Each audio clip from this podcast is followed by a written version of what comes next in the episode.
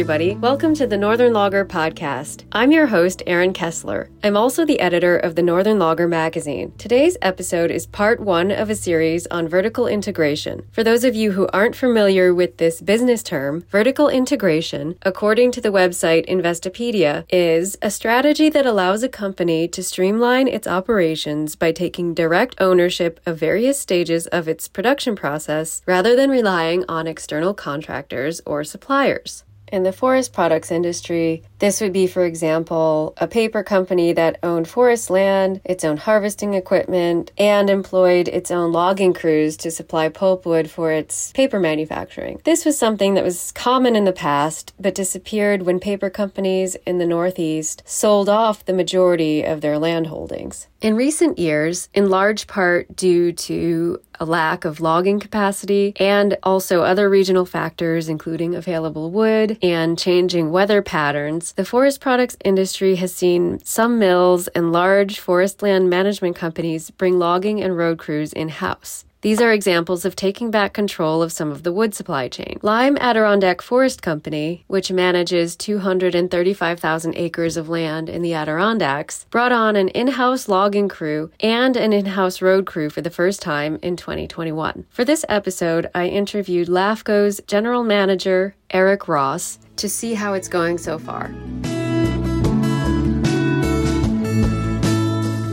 I'm Eric Ross. I'm the GM for the Lyme Adirondack Forest Company. Um, I guess, real quick introduction to myself. Um, I graduated from Virginia Tech with a forestry resource management degree and began my career with International Paper in the coastal plains of Virginia and North Carolina, uh, managing loblolly pine plantations and bottomland hardwoods, and then moved up to the Adirondacks um, with International Paper and began working on their lands here in New York. So, shortly after I moved up to the Adirondacks, all of the large industrial landowners across the U.S. began selling all of their land holdings. And at that time, Lyme Timber purchased the IP properties in the Adirondacks. Um, and I've been working on those lands ever since. So that gives me about 19 years on these properties, culminating with uh, being the general manager of the Lyme Adirondack Forest Company, which is where we are now. It's the land that we own and manage, and it's largest private ownership in New York State at 235,000 acres. Wow, that's incredible. So you have a lot of experience. A few years ago, you decided to hire your own logging crew. You purchased some equipment. Yes. So uh, LAFCO as a whole, it's a it's a large um, operating business. So almost all the acreage is located with the, within the Adirondack Park. As a company, we currently have 19 full-time employees, including foresters and now equipment operators, a marketing and log scaling team, uh, lease manager, and office staff. Uh, we have three offices in Queensbury, Chestertown, and Tupper Lake. Um, the entire property operates as a working forest conservation easement. So in 2006 and 7, New York State purchased a conservation easement that opened up a lot of public recreation and essentially extinguished the development and subdivision rights, um, which is great for foresters because it ensures that it remains a forest forever. Um, the ownership's dual certified to the FSC and SFI third party environmental standards. And LAFCO operates a log concentration and marketing yard in Chestertown um, that services our ownership as well as purchasing logs from the open market. Um, so, our three major activities are timber harvesting, recreational leasing, and log marketing. And recently, we have added a company logging and a company road crew to the mix. Um, that was a little over two years ago and we made the decision to start up an in-house logging crew and an in-house road crew at the same time. Um, the logging crew consists of a two-man crew running an eight-wheeled Rottne H21 harvester with an SP head and an eight-wheeled Rottne F15 forwarder. Um, and we're currently contracting our trucking out to two local haulers. The the road crew consists of a two man crew as well. Um, and they have uh, Cat excavator, Cat bulldozer, Cat rubber tired backhoe, uh, Kenworth Traxel dump truck, and a couple of trailers, as well as you know just some of the company owned stuff, road rakes and and bridge panels and things like that.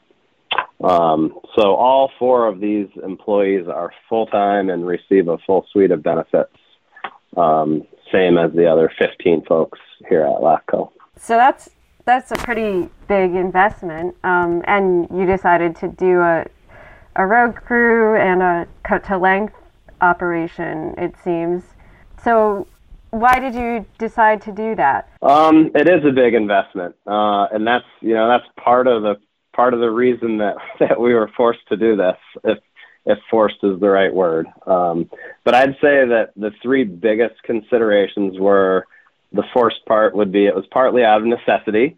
Um, something that's been building for a while in our wood basket is the fact that there just aren't enough available contractors to do the work, um, whether at all or just in a certain area. And a big part of that is because it's become exceedingly expensive to become a logging contractor these days. Uh, you know, a minimal a minimum investment for a, a pretty routine mechanized harvesting crew is going to be well over a million dollars. Um, so partly out of necessity, and I'd say this this would go for both the logging and road crew. Um, I'd say secondly, it was it was to fill a certain role on the land base that wasn't necessarily av- available. Um, in the area that we have them working, there were occasionally large high production crews available, but not many small, nimble harvesting crews that could be used to treat sort of smaller, trickier, or sensitive stands. Um, so I would say that would apply more to just the logging crew. And lastly, I would say it was to adapt to some of the challenges that we face with changing weather and logging windows. Um, I think it's no secret that we're seeing shorter, warmer, more unpredictable winters and wetter summers um, that are now laden with fairly common borderline extreme storms. Um, so I would say this adaptability would apply to both crews um, and really help to determine what type of equipment to purchase. The the cut to length equipment, the eight wheeled harvester and forwarder are much lower impact and ground pressure than most mechanized equipment. Um, and by nature can build very stable brush trails because of the way they operate that can stand up well to wet ground conditions. Um, and for the road crews part and the adaptability, it's just available for quick response to flooding and storm damage. Um, and is able to get ahead and have things prepared so that if we have to make a quick move with the crew, uh, there's things that are there and ready to go. There's a lot of benefits for both your company and you know your employees that operate the equipment, the the loggers themselves, because they have a you know full benefits. It's a, a full time position, um, and um, so they have. Uh, health care, a health care plan, and all of that. And how does it? How does having a a full an in-house logging crew benefit your company? Yeah, so I mean, it's it absolutely has been helpful um, to this point so far. The logging crew has been harvesting timber for two plus years now, um, mostly on an 18,000 acre tract that um, way up north in Franklin County that historically we had difficulty getting contractors to go to because it's located way up north and it was far from home for many of the sort of logging hubs um, in the Adirondacks.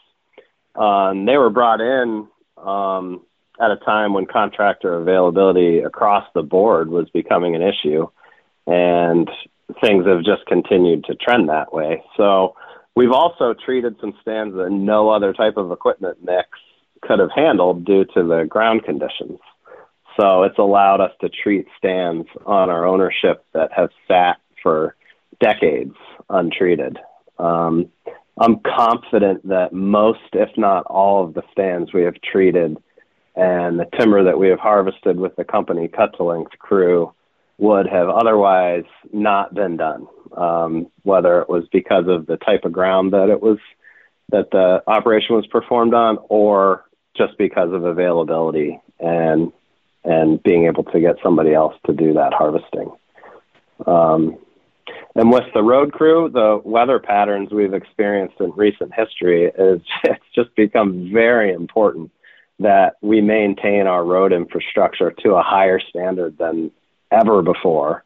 Um, and be nimble to move to more appropriate ground or road setups during wet weather. So our our road crew has just provided us with a with an immediate quick response to whatever the problems of the day are. And they're also getting a lot of high quality work done ahead of schedule so we have options to jump to if something if if these storms do occur. Speaking of uh, the unpredictable weather, last time we met when I visited your job site in the northern Adirondacks, it was the end of March and the ground was still frozen. There was still snow on the ground, and I think it was like 20 degrees. So those were pretty good harvesting conditions, right? Those are good harvesting conditions. Unfortunately, the winter started in March. right, right. Um, yeah, 2023 has not been kind uh, to the Adirondack logging industry. Like I said, the winter harvesting season didn't really get good until March. Um, and then, despite a fairly dry start to the summer, uh, things got ugly pretty fast with a mm. historically wet start to July um, that has continued and as evidenced by the severe flooding and Long Lake and Newcomb and those areas recently. Um, and then, as I mentioned to you earlier, as we speak today, we're assessing severe damage to our Big Moose tract in Herkimer County from heavy rains last night that flooded the Independence River and surrounding areas. So, um, you know, consistent rain affects operations with missed days and lost production and more difficult operating conditions. And we've seen that um, for most of 2023. And then on top of that, you throw these extreme events um, such as Long Lake and Big Moose that, you know, they really just bring operations to a screeching halt, require contractors to move everything, which is very costly, leave jobs half done, and and really ultimately for the landowner are very costly to put back together. Mm-hmm. So the severe rains and flooding um, this July really impacted your operations. Yeah, we we were lucky enough um, to dodge the the big destruction that was seen in Long Lake and Newcomb, just because we sort of have a hole there where we don't have any ownerships. Um, but we saw very similar activity in 2019 with the Halloween storm that affected um, tens of thousands of acres, particularly in Hamilton County for us on our Perkins Clearing, Speculator Tree Farm, and Crotchet Pond tracks, where we had seven bridges washed out and dozens and dozens of culverts and large um, gully washes through roads, you know, six foot deep um, cavernous gullies just wash through the roads. Um, and we've just finished putting that back together. So we did not need the the Long Lake and Newcomb storms to hit us as well. So, um, but it's it's been it's been a tough weather year, regardless of the big storms. Um, it's it's just it's it's been wet. So um, with your in-house road crew and and also the logging crew. When we met last time, um, you told me that things were going pretty well. You know, you were doing well financially with those operations. So is it is that still the case? Yeah, that is the case. Um, the road crew, I would say, hit the ground running, um, and it sort of took off right from the start. The the cut to length crew is a much bigger investment. Um, those machines are extremely expensive, so you're you're pushing a million and a half dollars just for the equipment, um, let alone all the support stuff that goes with it. Um, so it takes a little while to get that stuff up and running and and get the production to a level where you start seeing that return come back. Um, but like I said before, it's I, in my opinion that's all harvesting that would have been foregone otherwise. Um, there just aren't enough contractors available, particularly in that area, to have gotten that timber harvested. So it was here all last year and was able to take advantage of some some pretty good markets for logs and things like that. So uh, we've gotten our feet under us, and uh, hopefully the trajectory is, is is upward. Do you think you will add more equipment and um, more crew members? Time will tell. Um, I, I think that it's been successful enough that that's absolutely uh, an option, and I don't think that the dynamics that sort of drove us into that uh, don't seem to be changing anytime soon. Uh, I think there's still a lack of contractor capacity. Um, the crazy weather continues to impose its will on us. So, you know, those are two of the biggest reasons um, that we that we decided to get into it with both of these sets of crews. And uh, if anything, they've only strengthened their positions. So um, it's definitely something that, as a company and with our landowner partners, that we've explored and continue to explore. Um, so I, I would say it's a it's a possibility for sure. And you still work with outside long, logging contractors too? We do. Um, yes, that's. I mean, at this point, 85% of our harvesting capacity is still done with uh, service contracts to independent contractors. Um, and that's been our norm since the, the ownership started here. Um, it was until we put on our own crew, it was 100% contractors and service contracts. Um, and that's still going to be no matter what we decide to, to do going forward that's going to be a huge part of um, the supply chain and a huge part of the cog in our operation. So uh, we're routinely trying to work with our contractors and figure out what they need to make their businesses more successful. Um, and some of the things we can do with our road crew um, helps to take the onus off of them. And um, we try to get things set up so that they can just show up and start harvesting timber and sort of have a lot of these other um, ancillary worries taken care of when they get there or taken care of for them while they're there. Um, so it's you know it's a long it's a long story, but it's it's we're going to have to figure out a way to attract younger folks to go work with these people. Um, we're going to have to figure out a way to get people to realize that you know the the whole trades um, option got a lot of steam in the recent past instead of maybe the traditional college route for people. Um, but I don't know that logging and truck driving for logging uh, has has been a big part of that. And somehow we got to get an inroad so that at least local folks know that that is an option and a and a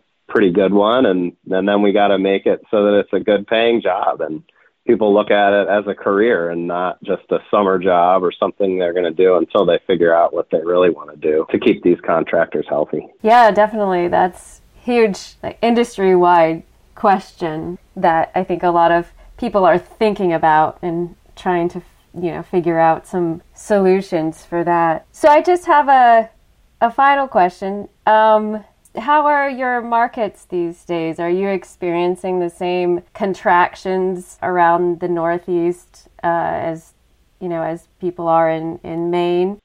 Yes, we are. Um, it's a it's as much as it's been a tough year for weather. The markets have been tough as well. Um, the low grade markets, um, paper mills locally and really across the U.S. have seen um, contracting orders for paper. Uh, which has forced procurement teams to put people on quotas and and drop some prices. Um, locally, we've also seen the Fort Drum biomass facility shut down, um, so that took some capacity away from the low grade outlets as well. Um, the the log markets really saw dramatic price decreases year over year. Um, you know, to the tune of 25 plus percent drops um, in price depending on grade. Um, it was somewhat expected due to the inflated prices of 2022. Uh, but even but that said, it comes at a time when inflation and increased costs of doing business continue to go up, and we're still dealing with the, some of the supply chain issues and labor issues that really exacerbated themselves during COVID.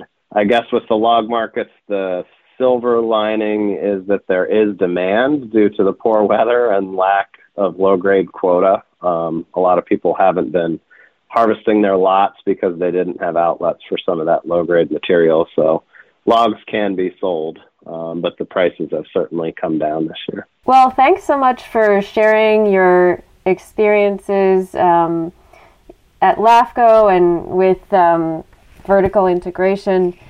Is there anything else you'd like to say to our listeners? I would just say that the unique climate we're in right now with all of the sort of inconsistency and challenges we've seen over the last five to eight years. This, I guess, you could take it all the way back 15 years if you really wanted to, um, starting with the land ownership pattern changes of all the industrial forest owners selling to TIMOs and things like that. And then over the past five to eight years with, you know, weather patterns and COVID and supply chain issues and labor markets and huge economic uh, ups and downs, throwing markets out of whack. Um, so it's a tough it's a tough business uh, to to make a go of, and I just hope that everybody in our industry, and I'm confident they will, because it's a great group of hardworking people, will will keep their nose to the grindstone and and keep figuring out solutions to to keep this going.